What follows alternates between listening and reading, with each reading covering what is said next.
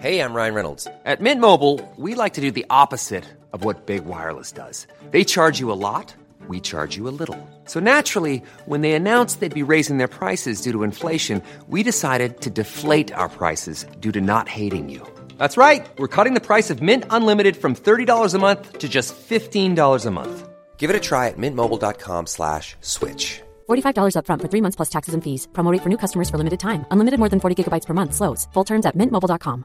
Everyone knows therapy is great for solving problems, but getting therapy has its own problems too, like finding the right therapist, fitting into their schedule, and of course, the cost. Well, BetterHelp can solve those problems. It's totally online and built around your schedule. It's surprisingly affordable too. Connect with a credentialed therapist by phone, video, or online chat, all from the comfort of your home. Visit betterhelp.com to learn more and save 10% on your first month. That's BetterHelp, H E L P. Burrow's furniture is built for the way you live. From ensuring easy assembly and disassembly to honoring highly requested new colors for their award-winning seating, they always have their customers in mind. Their modular seating is made out of durable materials to last and grow with you. And with Burrow, you always get fast, free shipping. Get up to 60% off during Burrow's Memorial Day sale at burrow.com slash ACAST. That's burrow.com slash ACAST. burrow.com slash ACAST.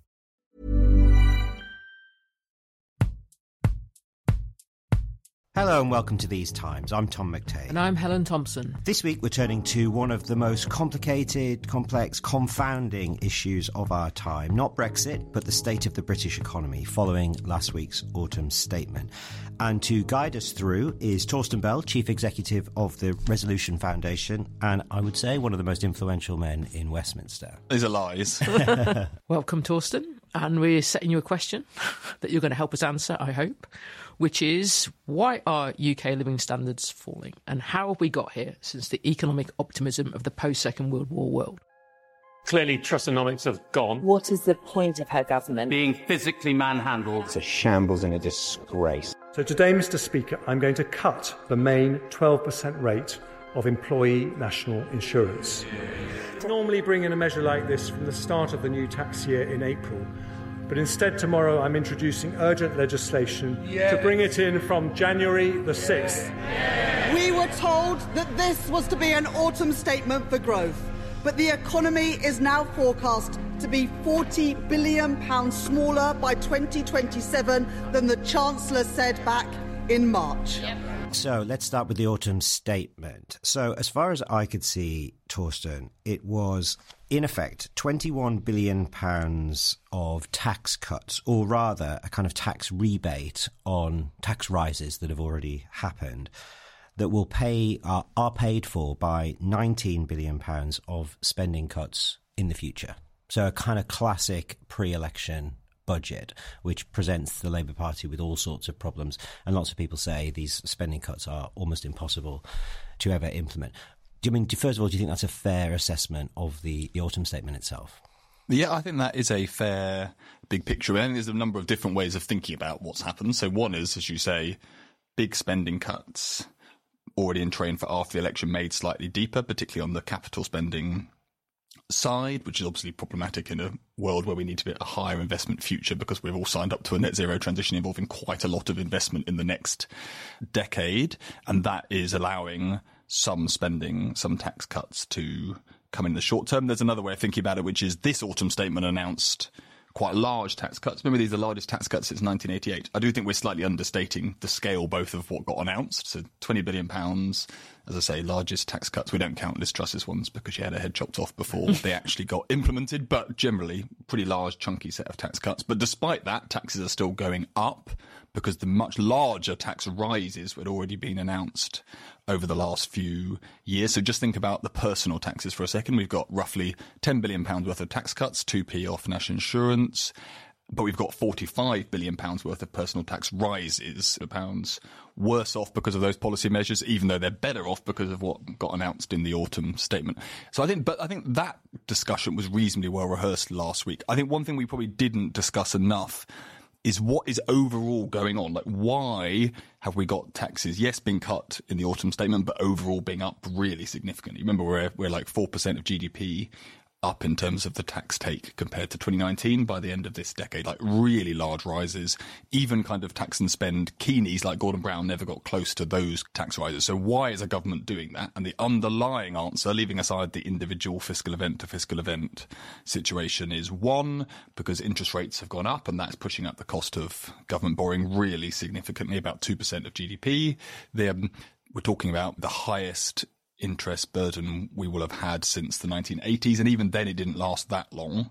So if interest rates stay where they are now, we're talking about a sustained level of uh, higher um, debt interest bills. It's also because we're an older and a sicker population, and that's costing us quite a lot of money in the social security system. So it's not just about the debt interest, but that's the big thing that is going on. And that is then, even if they don't want to say it like this, are wrestling with how do you pay for a higher debt interest bill? How much of that comes from higher taxes, and how much of that comes from other areas of public spending being squeezed? The answer is, of course, both are happening. On the debt, then, this is really hard to get your head around sometimes.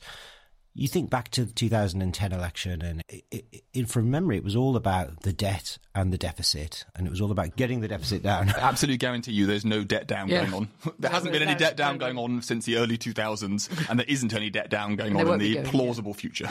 Okay, so is, is that the fundam- fundamental thing that's going on here? We've just got too high a debt, or is it the fact that the interest rates have gone up? And why is the rise in interest rates? Why does that affect the debt so much? Because I always thought it was long term debt, you know, long term interest payments on this debt. So can you give us an idea of what's going on?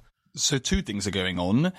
In, in the olden days, or the 2000s as we call them, then we had debt levels of, you know, 30 to 40% of GDP and interest rates hovering around 5%, 5 or 6%. I remember trend, interest rates trending down basically from the 1980s and in particularly from the aftermath of the early 1990s recession. So your debt is roughly stable at around the, that level and interest rates are coming down. So your debt interest bill is falling, but it was still reasonably high. If you remember back to the 1997 election and the phase before that, you've still got a Labour Party attacking a Conservative Party for the cost of economic failure, high debt interest bills, but they weren't high by historical standards. They um, but higher than they said they should be as part of a wider, you know, you cause some, some busts in the 80s and the 90s. So that phase was around. Then what you have is the debt level shooting up to about over 80% after the financial crisis. So we're doubling our debt levels.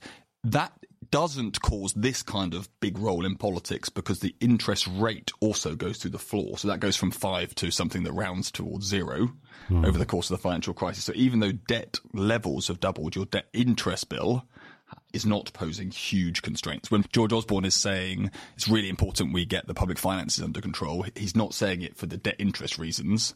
He's saying it because the economy had got smaller. He's also uh, saying for sterling reasons, he, I think. Yeah, some of that as well. The um, but all I'm saying, when the kind of the motivator of like fiscal politics at that point isn't a debt interest bill. What's happened since then is two things another set of crises. So it turns out a pandemic and an energy shock are really expensive. Who knew? Helen's written books about that. Everyone's, I'm sure, read them. So debt gets you up to over 90% of GDP.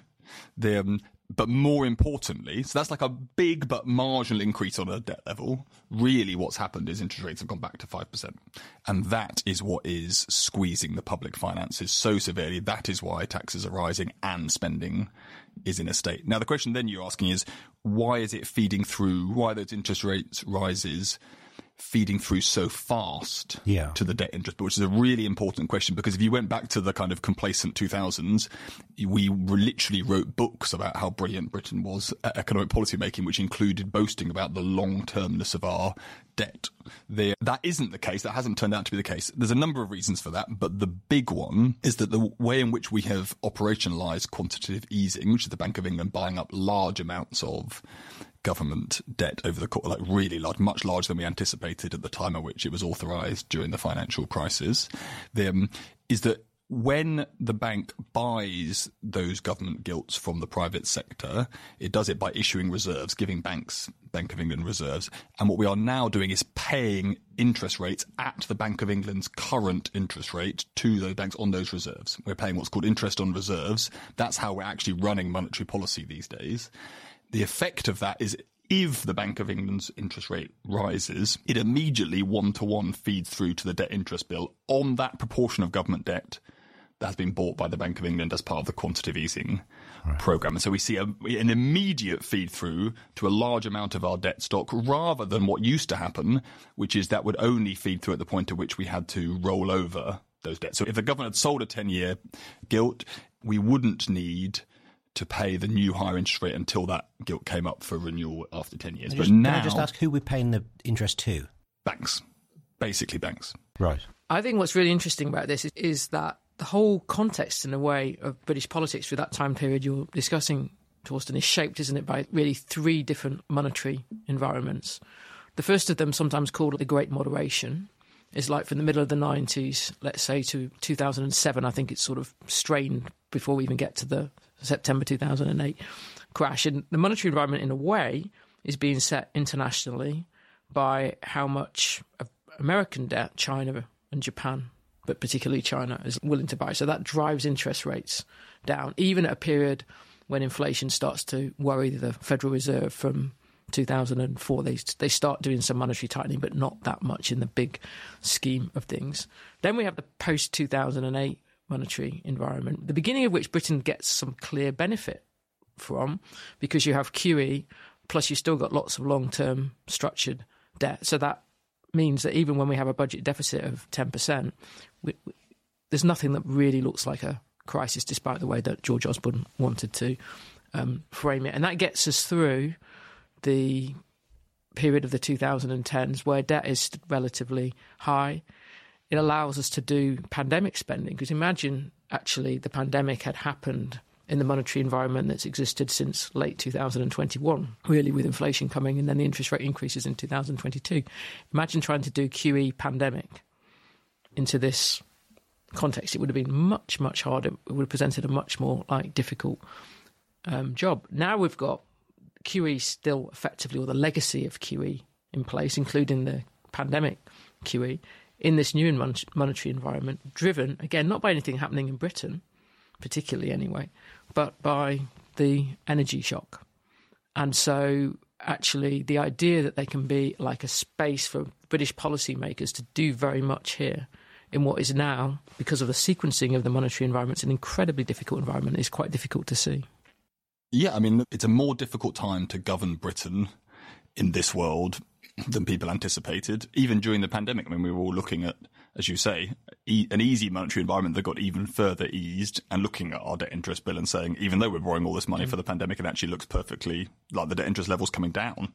And that is not the world we find ourselves in. I would, the only thing I would slightly, I think we should distinguish between what happens during crises, where I think it's unlikely you get a hard stop where people aren't prepared to borrow to a, lend to a, a, government because in those circumstances the Bank of England will probably be in a in a position where quantitative easing is going on to an extent that it facilitates that. I think the crises in a higher interest rate world, the difficulty at least, maybe crisis is too strong, comes on the way out of economic crisis. It comes at the point at which the fiscal authority, so we're seeing a small version of this, where the fiscal authority is facing what looks like the new normal interest rates rather than the emergency support from the monetary authorities during an economic crisis with a higher level of uh, debt and with international markets then determining basically your rates. So I think that the challenge, I think, for countries in future, and hopefully this won't happen because it would be a very, very bad situation indeed to be in. But Eve countries, when will you find out that you've run out of fiscal space? I suspect you will find out really on the way out of an economic shock rather than on the way Great. into it. Well, I hope we're not going to see one for a while. We've had we've had three in fifteen years, so I kind of think we're due a phase of uh, uh, stability. I'd quite like one anyway. But the um, but that is you know that's that's my speculation. But in a way, we should go then back to talking about the Liz Truss interlude because of you know, here's a government that did run out of fiscal space. I think, but the Liz Truss thing is, I think, is a really is a special case in so many different mm. ways. Obviously, the obvious one being it's completely batshit. But the reason it's so unusual is because there was zero attempt, even if you'd made the political decision, which is you thought Britain just needed a lower level of taxation. That was the, that's the political and economic objective. There probably were ways of doing that, without absolutely making Britain the poster child for how hard it is to cope with a higher interest rate world. Yeah. The, um, and instead, we did everything possible to make absolutely sure um, that it was a disaster. Spending the summer in advance, slagging off the Bank of England's independence and the Office for Budget Responsibility, refusing to publish any forecasts at the same time, with any not, refusing to give any sense of how you were going to cope with a lower tax world. I mean, in some ways, you know, you know, Jeremy Hunt, as I say, has just announced the biggest tax cuts since 1988. The markets are in absolutely not fast at all, even though it's basically implausible that the scale of spending cuts he's penciled in can happen. So the fiscal consequences are still quite significant for after the election. I mean, you know, in some ways, this is a bit what's happened in the short term, not how, not the individual measures that Jeremy Hunt has proposed, nor how he's dealt with the whole, if I look at the whole period since he's been Chancellor, but ex- just looking at the autumn statement, it is a bit Republican fiscal irresponsible. I'm going to pretend I can cut spending to the bone so that I can announce some nice tax cuts. Can, can I ask a, ba- a basic on this? How, how much are we paying in interest debt then per year? And and how big a problem is that? Or, or, can we just cope with it if we just take sensible decisions? You know, put up tax or cut spending. Yeah, look, we can absolutely can we can absolutely cope with it. We're talking about you know the peak. I think is about four and a half percent of GDP. It will fall back to a bit under four percent over the next few years as the inflation shock dissipates and stops pushing up our index linked debt interest costs. Remember, lots of our debt, us and the Italians are the winners for how much of our debt is index linked, i.e., if there's higher inflation, we end up paying more debt interest. So we don't get to inflate our way out of it in the way that some countries will be doing um, right now. So that's causing the peak right now. In a few years' time, we'll just be left with the higher interest rate part of the debt interest shock, around 4% of GDP. I mean, that is a lot. But that presumes as well, though, what you've just said, Torsten, that there isn't another energy shock. Well, as we discussed, or, there needs to be no more shocks. We need to be in, we need to be a post-shock world because it's all got a bit much. Yep. It's because in any context in which the Bank of England has to tighten interest rates, again, the problem intensifies. Yeah. And I think then the issue is probably, I mean, we can come back to this, I think, but is that it looks to be the case, if you look across the world now, that any period of you know, reasonable growth actually leads to inflationary pressure uh, at the moment. You, and then, are you going to be a bit pessimistic? I'm going to be that sounds a little bit pessimistic. I, I'm going to be a bit pessimistic, very pessimistic in that sense here. But I think there's something else that's going on that we should talk about, which actually does, in a way, come out in the Liz Truss episode. Is in a way, at least I think Kwasi Kwarteng was trying to do this. I don't think that she was.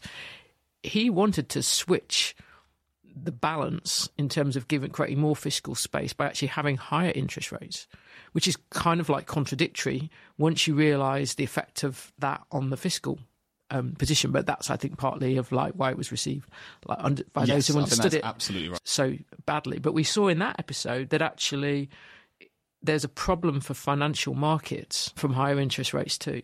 That uh, there is yeah, a level asset in prices which need they, to fall. yeah, which they become destabilizing, and there were other things going on in other countries that weren't uh, on the uh, intensity of what happened in Britain, but you could see trouble in some respects, including like in the um, in the US. So in one way, what we've got, I think, is is like pressures in relation to the financial markets that say actually there's only so much we can cope with where interest rates are concerned, and there's then pressures on the fiscal side which says there's only so much we can cope with where interest rates is con- are concerned.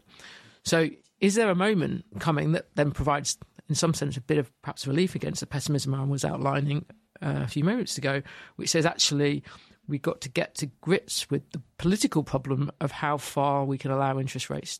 There's a lot in that, although it's, it's quite complicated. I mean, just, just I think it's good to give a better answer to Tom's last question as a way segue into that. So, how big a problem is this? Well, our debt interest bill is heading towards being our what is our now second largest government department. will, right? Only the health department yeah. spends more than we spend on debt interest payments. Education, defence, they're tiny compared to the debt interest. I, bill. politically, that is going to. Well, it's suboptimal, Tom, isn't it? no, it's, it's, going to become a big issue. That has to become a big issue in the mind of well, people. That's people the question. will be outraged by that. I think at some point. Well, they, I mean, if you think back to the '90s, I'm not sure people knew they were seeing their public service spending squeezed. Hmm. Um, now, the difference then was that we were used to it. So we were used to a higher debt interest bill. So I think it's the change rather than the level that is causing the pain. Right now, the thing that's causing the pain is it's not the level of debt interest; it's that it's gone from basically zero to quite a lot, quite fast. That's pushing up taxes at a time when public services are falling apart, and the punters want to know why their taxes are up, but their spending, their depart, their public services are struggling. So I think that is politically difficult. Then the question comes is there anything you can do about this Hmm. apart from raise taxes and have more Yeah. strained public spending?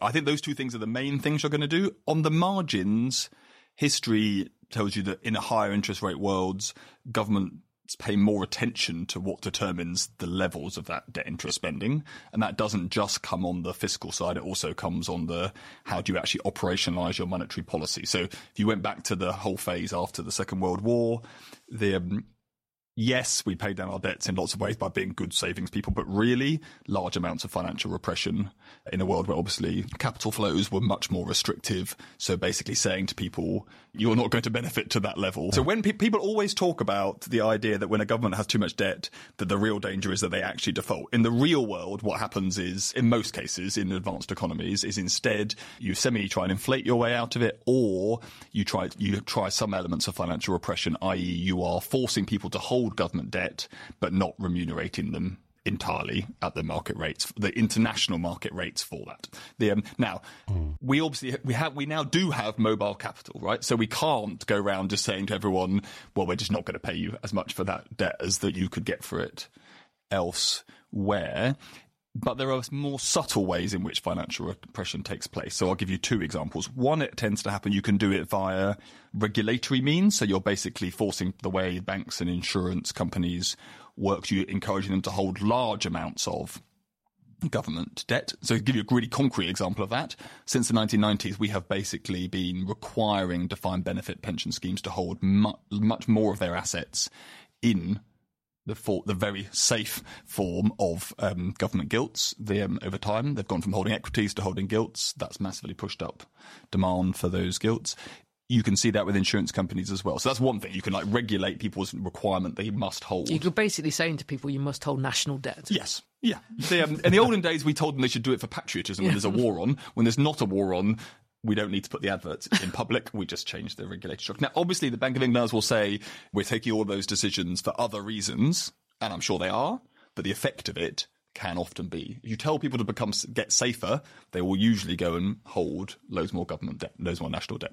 The other way, which is into the monetary policy space, is that the interest rate we pay on Bank of England reserves, which currently, as I said, in the world where we've moved to quanti- large assets purchases via quantitative easing, is a big deal. That interest rate, which is currently the Bank of England's base rate, so when that's gone up to five and a quarter percent, that's the interest we're paying on Bank of England reserves. What you can see around the world is some central banks starting to think, hold on, there's big fiscal consequences of that way of running monetary policy. So and they, so we're doing that for monetary policy reasons. The Bank of England wants to pay that interest on those reserves because it wants to use that to set the interest rates in the economy more broadly. But if you look at what the ECB is doing, for example, they're starting to say, right, well, we don't need to like absolutely maximize the fiscal pain.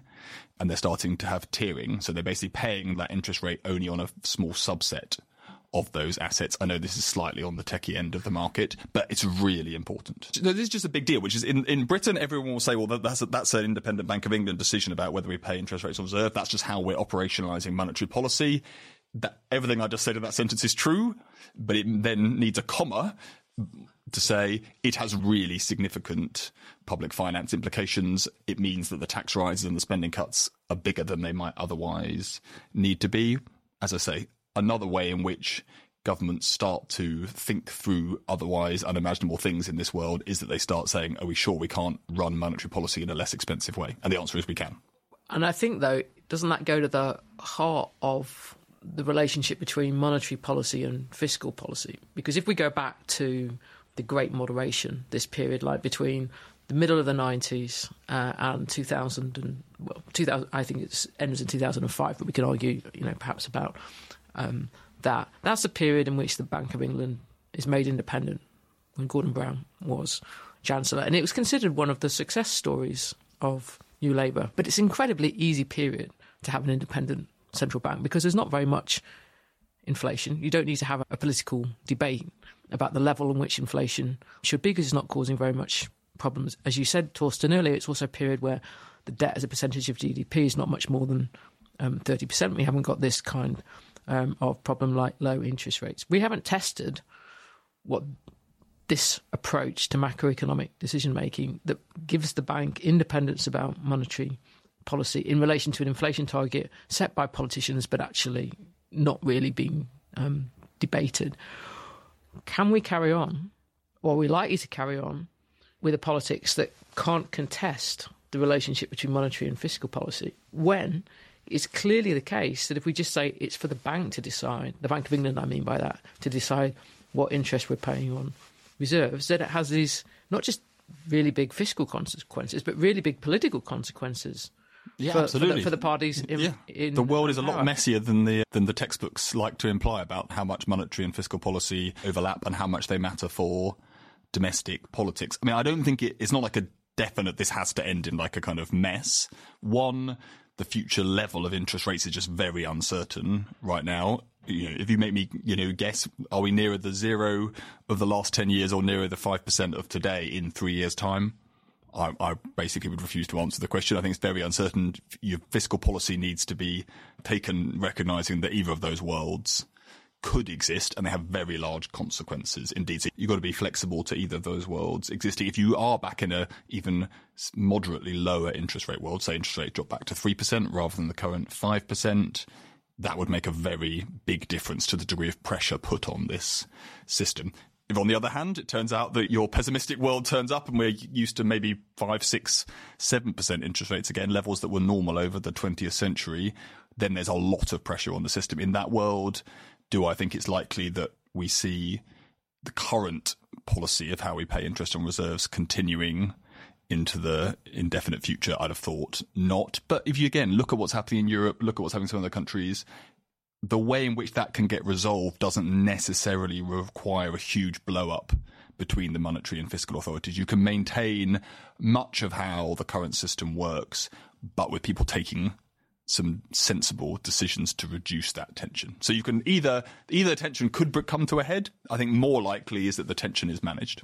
But just give an example of what could constitute a short term shock in the geopolitical world in which we're in at the moment. And I'm just, this is entirely like hypothetical. Say in the next month, there's a serious shipping incident in the Persian Gulf that leads to a very significant and sharp increase in the price of oil, which would be very inflationary, as we um, know. Would even at that moment saying it's for the Bank of England to decide how we're going to respond to that on that specific shock? one, I, I think the slight difference between another round of a energy shock and the one that we had at the big just before the Ukraine war kicked off and then during it is obviously it would be happening at a time when the global economy is already slowing quite significantly. I mean, if you look at any data about the British economy like now, you know that the very tight labour market of that phase is well behind us. So I think I don't know, and that would obviously be for the Bank of England, but I think the Bank of England would be reluctant to engage in another huge set of interest rate hikes in the context of an energy shock. I think we would be I mean, one, obviously, that would be a complete mess, Helen, obviously. So, from one of many reasons, that needs to not happen. The, um, but I think actually monetary authorities wouldn't respond by, oh my God, we're going to have to whack up rates a lot. They'd be, they would more say, what's just happened is a big supply shock. Everyone needs to get you prepare for basically a recession. But wouldn't the question really, in the first instance, be how was the Federal Reserve going to? Um, yeah, so that is a bit more difficult because, the, because if they did, their economy is stronger. Yeah. yeah, in the short term, obviously, you can have some divergence between European and American interest rates, and in that world specifically, you've mentioned. I would hope we would see some divergence given how much stronger the U.S. economy is right now. But just to go back, let's make your hypothetical slightly more general, which is okay, if the economy in a few years is in like a stabilish position, but interest rates haven't materially come down from 5%, and then we have another big energy shock at a time when maybe things don't feel like the economy is slowing so much. So does the central bank respond? And the answer is yes, it probably does. And then does that further complicate the fiscal um, environment? Yeah, I mean, it absolutely does. But I, I, one level, you know, it's slightly weird because, because as you say, we were used to either the nice decade before the financial crisis or we were used to ultra low interest rates. So both those things have kind of fooled us into talking as if there is some kind of completely separate monetary environment and some completely separate fiscal. And that's just like, you know, if you take the long view, that's just not how the world is. No, and you could say that quantitative easing was another vers- version of NICE. So nice meaning this is a speech that Mervyn King gave in like 2005 when he said nice was over and he meant non-inflationary continuous economic growth And actually, that is a sort of description past 2012. Without the continuous expansion bit. Yeah, but it was just like low level expansion rather than higher level. Okay. Um, Very low. Uh, uh, a lot lower. So it, th- then the way of framing it is for now is that the two nices are because QE no longer. Definitely in yeah. regard to the interaction between monetary and fiscal policy, that is exactly what is going on. That era either dealt with by having low debt and a growing economy and stable interest rates, or by having much higher debt but very low interest rates, is over how long it's over for, we don't know. How acute that stress gets, we don't know. But yeah, it's definitely a different world we're in. And we should turn to, I think, growth in particular, actually, because politically that seems to be the thing that is uh, in agreement by the Labour Party, and you speak to any of any of the Tory side, they're completely obsessed with this notion that we'd all be solved if we could just get growth up. But it sounds like, from what Helen was saying, that comes with its own complications as well, inflationary pressures and back to interest rates and all of that. So I think we should turn to all of this after the break. I mean, it's just re- remarkable to me how vulnerable we seem to be. But let's turn to the bigger history of this after the break. Small details are big surfaces, tight corners are odd shapes, flat, rounded, textured, or tall. Whatever your next project, there's a spray paint pattern that's just right because Rust new Custom Spray 5 and 1 gives you control with five different spray patterns. So you can tackle nooks, crannies, edges, and curves without worrying about drips, runs, uneven coverage, or anything else. Custom Spray 5 and 1. Only from Rust Everyone knows therapy is great for solving problems, but getting therapy has its own problems too, like finding the right therapist, fitting into their schedule, and of course, the cost. Well, BetterHelp can solve those problems. It's totally online and built around your schedule. It's surprisingly affordable too. Connect with a credentialed therapist by phone, video, or online chat, all from the comfort of your home. Visit betterhelp.com to learn more and save 10% on your first month. That's BetterHelp, H E L P. Welcome back. So, in this half, we're going to turn to the longer trends in the British economy. And I think the elephant in the room in the first half was the total lack of growth now in the British economy. And, you know, I think we're talking about 1.5% on average in the long term. And that's on the optimistic side. The Bank of England don't seem to be even at that level. And that, as I understand it, is about half what we used to expect sort of pre 2008. And I think we've had various phases, haven't we, Torsten and Helen, over the years since the Second World War. We've had 30 years since the Second World War where we could expect 3% a year, and that would be seen as uh, average. We had a difficult time in the 70s. And then again, we, we came to expect decent growth in the 80s and 90s. But today, it looks like we're entering a very different world, perhaps even one of just no growth. I mean, is that where we're heading? Are we heading to a kind of post growth world, Torsten? I hope not. Um, Tom, you made, put, made that sound quite depressing. So I think there's a number of things to unpick. So definitely it's very clear since the financial crisis, probably actually slightly before the financial crisis, that some of the growth rates we were used to aren't materializing. If you look at particularly at productivity, some of these you can't see as obviously in the GDP figures because the population's been growing reasonably fast. So uh, overall GDP is held up, but obviously we care about living standards mm-hmm. and this GDP per capita and productivity that matters for that in the long run. Sometimes Jeremy Hunt, for example, says it hasn't been that bad if you look at since 2010 if you look at on at the GDP measure but I think we really should be looking at what matters for people's living standards and that is GDP per capita. About 1% a year GDP per capita on average. Yeah but let's look at productivity. It's 0.4% growth a year which in my world rounds to zero. Now what matters about that is that is the reason why our wages haven't risen. So if you took, if I take British wages today, they're stuck where they were at the time of the financial crisis. Had they carried on growing at the rate we were used to before the financial crisis, the average worker, the average, would be ten thousand pounds a year better off. Right. So this is not marginal stuff. These are huge. Once you compound them over those many years, the um, if you look at the Office of Budget Responsibility's forecast last week, they're saying wages not back to the level in 2008 until 2028, 2029. So I mean, this is staggering, right? I mean, in the Treasury in the 2000s, we would have said that was impossible for that to happen. Obviously, we've said lots of things which turned out not to be right, but that was one of the things on the. That was one of the things on. We also said we'd abolish boom and bust, which turned out not to be what had happened. So I think that is staggering. That is about low productivity growth. Now, there then tends to be two positions. One of them, which maybe is the kind of Liz Truss, we just need to get some growth I've got a magic bullet to make it happen. In her case, tax cuts. On the left, the version of that would be we can definitely get some growth with some magic bullet, and it's called the Green New Deal. Right. So those are the two like left and right versions of utopianism, which is that we can get back to three percent if only I was in charge, and you let me do this thing. At the other end of the market, you've got a kind of technological pessimism view, which is the rate at which advanced economies can grow has slowed a lot. That's mainly because we just happen to be producing all this useless technology. You know, your iPhone doesn't get you any economic growth. It just absorbs your attention. This is the Robert Gordon broad argument. You know, inventing the toilets and the car was a lot more useful for productivity than fiddling with your iPhone.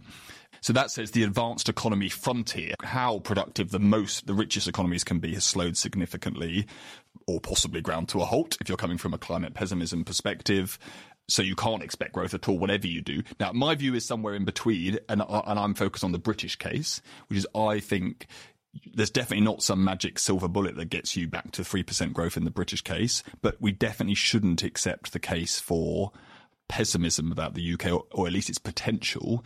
And that's because the British economy has now fallen so far behind, as I say, growing at 0.4% productivity growth since the financial crisis. That's, although everybody slowed down, we've grown at half the rate of the advanced economy average over those 15 years since 2008. So I think the silver lining to having done that badly is that there's now a lot of catch up potential. You know, you don't need to become as rich as the Americans at the global frontier when it comes to productivity.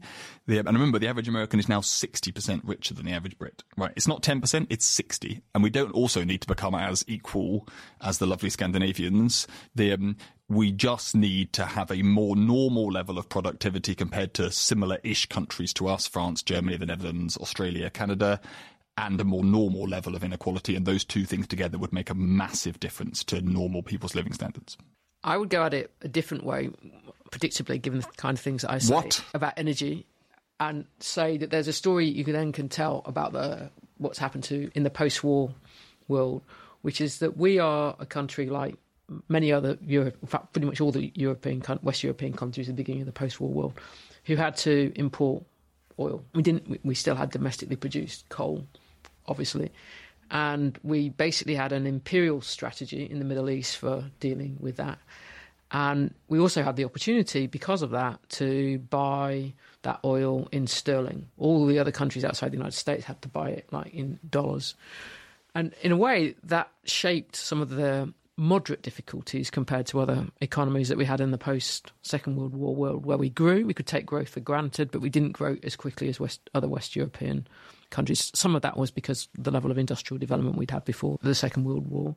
In the latter part of the 60s, it comes crashing down. We have to leave the Middle East, withdraw from East Suez. We talked about that before. We devalue sterling uh, in late November 1967. That effectively ends our ability to pay for oil in sterling. We have to be like everybody else, West European countries. And in order to do that, you look to West Germany and you say, if you're going to be a big foreign energy importer, you need a trade surplus to deal with that. That's West Germany's economic strength. We have a disastrous 70s as we get used to trying to function in that world and not understanding like how to do it. We have to go to the IMF in 1976 effectively to get a loan to help us pay in one sense for our oil import bill. But then we're rescued because of the North Sea oil. So then we have a period in which we're significantly less constrained than we've otherwise been. We still manage to turn to having a trade deficit again by 1985. So sometime it's quite impressive of us. Actually, it's really so that's nearly 20. it took a real effort, but we managed it. 20 years before we start becoming a net energy importer again, which is like 2004. It's really odd. And since then, if you look at a lot of our economic data, turns down from 2005. Like I don't think that that's a coincidence, and I think it's partly because politicians they haven't understood what it means to be an energy importing economy in a dollar um, world, and we have a significant balance of payments issues as a consequence that we don't address, and it puts these persistent pressures on sterling. So if you look at some of the moments that have been most difficult in the era since, they're bound up with sterling weakness, including the fact that we allowed sterling to depreciate by a third in response to the financial crash. Now, that might have had some advantages. And then again after Brexit. And again after Brexit. Uh, and then we, the sterling weakness was very much central to what happened to um, Liz um, Truss. And that's, in a way, I think, also what makes our fiscal situation more difficult than it would otherwise be because a, a moment when we have exchange rate vulnerability um, as a as a response to that. Uh, unless we can, I think, understand that we actually need to do something to improve our current account position, we're going to find things difficult.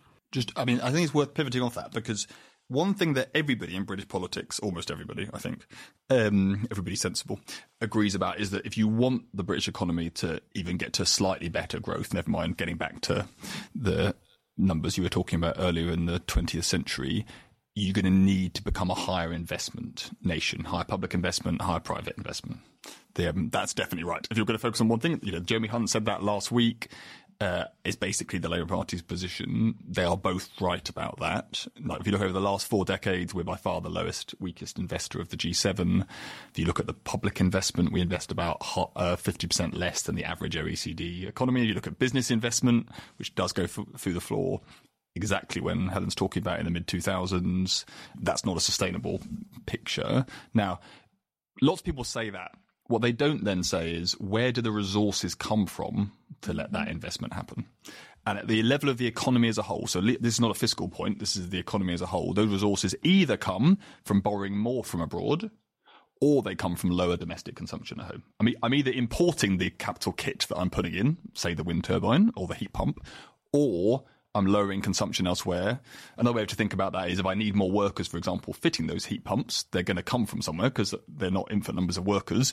They'll come from fewer people working in hospitality, for example, right? That is what economic change, it doesn't change the overall level of GDP necessarily, but it shifts the balance between consumption and investment domestically. That probably is what we need to be doing, but it's difficult because you really matters whose consumption falls to fund that or or you take the view, which is, well, we will we'll have an even larger current account deficit than we currently do to let that happen. We won't bother saving more domestically. We'll keep borrowing more from. Abroad. That is a risky business, is my view.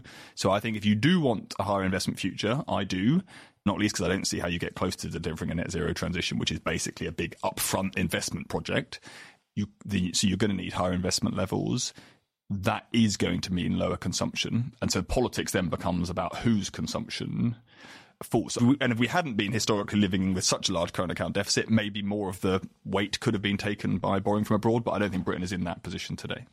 No, and if you look at a, a country like Denmark, which is one of the, the, the countries that you mentioned earlier that is significantly has significantly higher living standards um, than us. But a dangerously flat countryside. That's what I always say. I'm not just saying this for like Swedish prejudice reasons. The dangerously flat countryside, you know, bad for aspiration. Invest- nothing to see, nothing to aim for, Helen. No heights to aim for. Part of how that they manage, though, is investment income from abroad in Absolutely. producing that trade surplus, which is of significant advantage to them. And remember, that's in the long run. That's really important to understand. In the long run, running very large current account deficits for year after year after year is building up li- liabilities abroad, right? The, uh, and so then your GDP at home, a smaller percentage of it is driving your domestic living standards. It just sounds like we're a bit stuck. It sounds like we're too poor to invest ourselves, so we're reliant on somebody else's money coming into the country. Yeah, look, but that is, causes problems in itself. Yeah, look, this is like what this is what we need to relearn, which is like countries do need to think about their overall economic strategy, their big picture economic strategy. So you need to start with that, and you have to do that because you're in a lower growth world and you want out of that insofar as you can. And I think you can to a degree by doing a bit better than you have been doing recently, even if you can't restart global growth, which obviously you can't. But Britain doesn't need to be doing much worse than everybody else. That is going to require moving to a higher investment world. And that does require tougher choices about how your resources are allocated domestically. It's not about, you know, Stalinist five year plans, right? And all that. It's about, you know, your tax system massively determines levels of consumption and investment in your economy. So does your planning system. So does the individual decisions government take, takes all the time. Levels of public investment are very material to this. So we do have to think about in those terms. And I think that will then take you to a, a, conclusion, which is I want higher investment. I don't want to be borrowing abroad from all of that because it's not sustainable in the longer term and it's risky if bad stuff happens. And if you've learned anything from the last 15 years, it's bad stuff does happen. Yeah, it turns out, and sometimes really bad actually, not even, not even just your book standard terrible, that sometimes really bad. And that is going to require us saving more domestically. Now, people tend to think about saving domestically as like actual household savings. I think that probably would be a good idea on the pension side, for example. And I definitely don't want to go through another crisis with British households having so little savings in cash. Like if you look at what happened during the cost of living crisis or the pandemic, yes, richer households built up more savings in the in the pandemic, but lots of people went through those with nowhere near enough liquid buffers compared to what we saw in other economies. So more savings at the household level, yes, but you know, the, the, as I say, the state also determines the levels of savings in our economy. You probably do need to be running a tighter fiscal policy. Can I, can I just ask about the comparisons here? Because it, you, you, say that we're we're performing much worse than a lot of other countries, but uh, as, when I look at some of the just standard GDP figures, we seem to be matching countries like France or, or even Germany recently. Japan seems to be doing very badly. I know we, we seem to be diverging from the US. But in just in terms of economic growth, are we really falling behind that quickly? So that is a, um, I think that is a good question, and this is one where which data you look at makes a big difference. As I say, on if you just look at GDP, you might think things are going okay in Britain compared to some of everyone's slowed down, but you know we've slowed down. Looks like about the same as some of the countries you've listed, not the US, which has done better. But I think you've got to look at productivity and you've got to look at GDP per capita, where the UK doing worse than most northern Western European economies plus Anglo-Saxon economies is more stark, and it's even more stark at the level of productivity, which in the end is determining what we get paid for each hour we go out to work. Then there's then some different you know, some countries have definitely done worse. I mean, Italy's done even worse than us. Like they've seen productivity actually fall. I mean, Italy is a reason why Italy is really important to think about is because Italy shows you that actually there's nothing automatic about getting out of a period of stagnation. You can definitely, particularly if you get into a dangerous loop of bad economics, bad politics, back to bad, economics, you can definitely. So they, if you went back to the 1980s,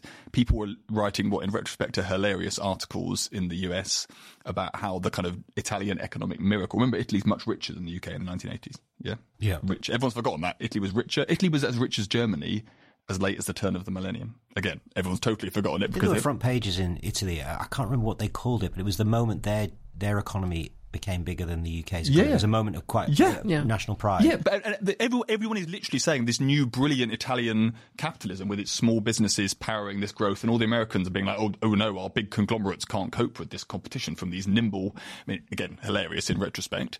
But the, um, and then what's happened is slower growth in the 90s and then basically zero productivity growth, and actually productivity falls in Italy, which is quite impressive given that there's some technological improvement going on. So we definitely, Italy shows, one, you can do worse than us so we're not the worst. Two, there's nothing automatic about getting yourself out of a hole once you're in it, particularly if it starts to infect your politics in a very significant also, way. Also, as well, though, Italy shows the problems of having large interest payments, debt interest payments over a sustained. Yeah. Um, and remember, everyone says about the Italians being profligate and all this. The they're profligacy not. they're talking about is back in the 80s and the 70s. Absolutely, right? they're it's still historical. Yeah, absolutely, they're still paying. Exactly, they're it's running primary budget surpluses, or at least that they have been. Yeah, the Germans just forget that when they're slacking off the sunny Italians. But they, um, but yeah, they're not having loads of spending on their public services today. They are paying for high debt levels mm. from the past. So, I think the UK has clearly underperformed in the last 15 years. As I say, Italy's worse, but that we shouldn't be looking at the worst case scenario. I think within the countries you mentioned, I think it is fair to say that the US generally and the Germans until the energy shock recently have outperformed everybody. The, um, for different reasons. One because of the Germans because of uh, their their model, um, and the Americans because they've got a lot of energy coming out of the ground. So they look nothing like Europe in that case. But those countries have done particularly strongly. I mean, the German the German growth story, again, if you contrast it to the stories in the early 2000s, which were all about Germany's a basket case after reunification, can't sort itself out, high unemployment, you know, that all looks like nonsense if you stop the history before the energy shock. I would say, though, you would have to stop it before 2018, 19, though. I mean, the German industrial economy uh, is effectively in recession. In I can't remember whether it's exactly it, just in 2019 or it runs over the um, year because they experience a China shock. I mean, this is where I think that it. Yeah, that's true. So Germany's Germany's got the China problem, and it's and also got, got, the Russia problem. Got the Russia. So you don't want, but you want you want one of Russia or China. In, in that both. sense, is, is they have a like I think a strategic economic problem because the way in which they're doing things is run into external big um, geopolitical. Um, but the, but the reason why no one notices that until 2018-19 is that the growth is coming in like the, yeah. the, German growth and the and look at living standards growth in Germany. I actually think the official measures on German living standards and probably inequality are massively underestimating what had happened in Germany. I think the growth is really significant. The US, we can see it; it's really clear. But this is embarrassing. Most people in Britain hate to think this, but France is probably the economy that's most similar to us in terms of its actual industrial makeup. And yes, they haven't. The difference between the UK and France is not as extreme as with some of these other countries but they've still done better. They've still done. I don't better. think they've done better on, on GDP per capita growth. French, French and British GDP per capita basically hilariously matched each other yeah. over very long periods of time, despite how much everyone likes to pretend that these are completely different places with totally different national characters. and they, yes, the two they do map each other well. Helen's but, right. but this kind of points to something deeper, doesn't it? Because you look at France and you look at Britain, and we we take completely different political decisions since the Second World War. We follow completely different paths, and yet we end up in exactly the same place? I don't think we do. I think that we follow quite similar paths in a number of respects. Not least the fact is we try to deal with our energy problems in the first 30 years, and in France, I would say carrying on with an imperial strategy. And then, in a way, for a, a long time, I think it's come to an end that actually the acuteness of West Germany's foreign energy dependency problems actually produced better macroeconomic decision making than right. was the case in well by in disciplining Britain, them basically by disciplining them. Uh, one thing on the so if you look at GDP per capita, you do come away thinking like, oh, we just look exactly the same as France. Mm. I, I just step back and say, look, just look at productivity. French productivity is basically identical to German productivity levels. So if you do an hour's work in France, the returns in terms of GDP is the same as in Germany, roughly. They, um, they just, con- and it's not dissimilar to the US actually. They're, the US, Germany, and France are all way more productive than we are. The, um, the difference is that in the US, obviously, people consume, they work even longer than we work right? In terms of when they retire and how many hours of work they do a week and how many how much holiday they have. So their consumption levels in cash terms are much higher than ours. In France, the same productivity, they consume that by just working quite a lot less than we do, particularly in terms of retiring early. So I think if what we care about ultimately, which I'm assuming we all do, is living standards rather than some like abstract measure of economic progress, mm. the French are doing much better than us. It's just not in the GDP per capita figures because they're basically having a nice jolly once they get to their mid 50s. Remember, everyone in France has paid off their mortgages by their mid 50s. I know all the kind of Gen Xers are going to be traumatized by hearing this. Sorry, Tommy. uh, the, um, but like, that's what happens. They save more, they invest more, much higher investment levels. all of our productivity gap with France is basically explained by higher capital intensity. Each worker's got more kit to work with. Like if you go around a French supermarket, how are the prices set? By machines. It's all electronic on the thing, whereas in Britain, someone's walking around sl- sliding in the price things each morning. So they're different. They're not. They are different economies. Their main difference isn't the economic structure, which it is with Germany and it is with Korea, for example. Their main difference is the capital intensity. That is that does translate into higher productivity, higher wages, and earlier retirements. So I don't be fooled by saying, "Oh, look on GDP per capita, they're just the same." There are differences. They're just being used to drive early retirements and working less rather than what the Yanks are doing, which is just buying loads of stuff. This brings up a, a, a question that I think we should turn to, which is demographics and aging society.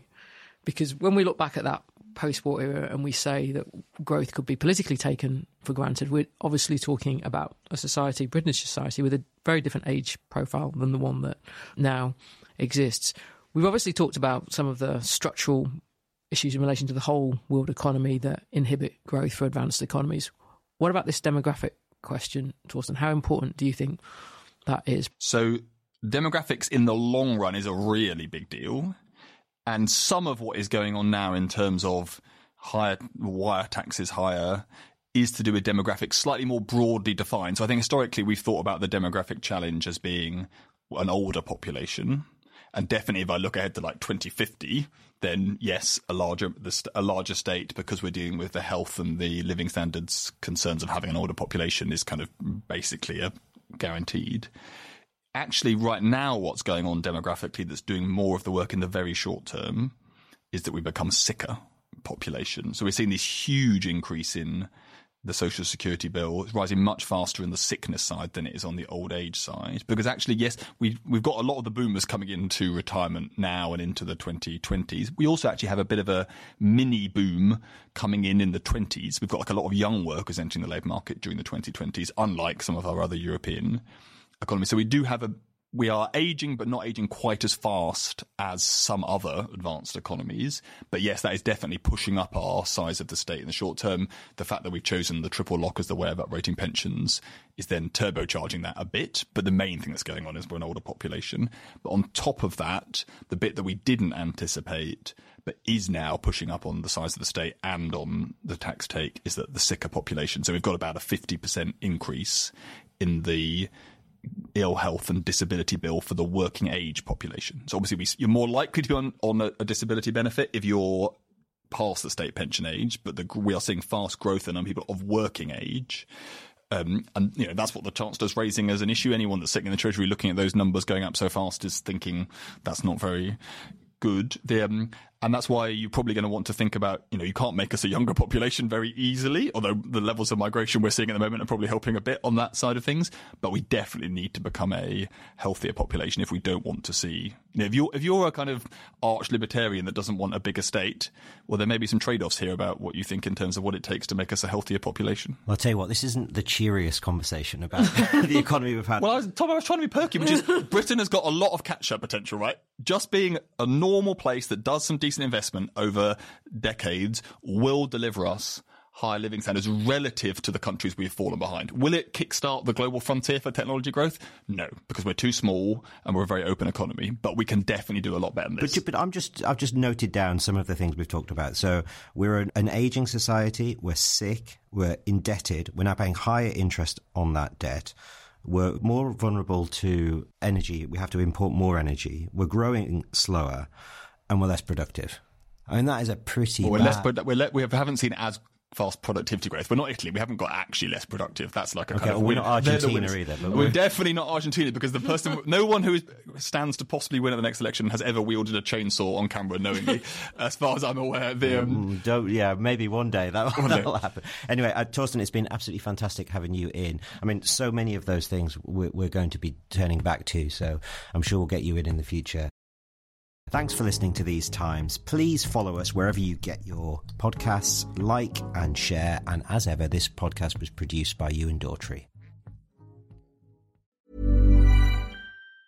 Even on a budget, quality is non negotiable. That's why Quince is the place to score high end essentials at 50 to 80% less than similar brands. Get your hands on buttery soft cashmere sweaters from just 60 bucks, Italian leather jackets, and so much more. And the best part about Quince, they exclusively partner with factories committed to safe, ethical and responsible manufacturing. Elevate your style without the elevated price tag with Quince. Go to quince.com/upgrade for free shipping and 365-day returns. Hi, I'm Daniel, founder of Pretty Litter. Cats and cat owners deserve better than any old-fashioned litter. That's why I teamed up with scientists and veterinarians to create Pretty Litter. Its innovative crystal formula has superior odor control and weighs up to 80% less than clay litter. Pretty Litter even monitors health by changing colors to help detect early signs of potential illness. It's the world's smartest kitty litter. Go to prettylitter.com and use code ACAST for 20% off your first order and a free cat toy. Terms and conditions apply. See site for details.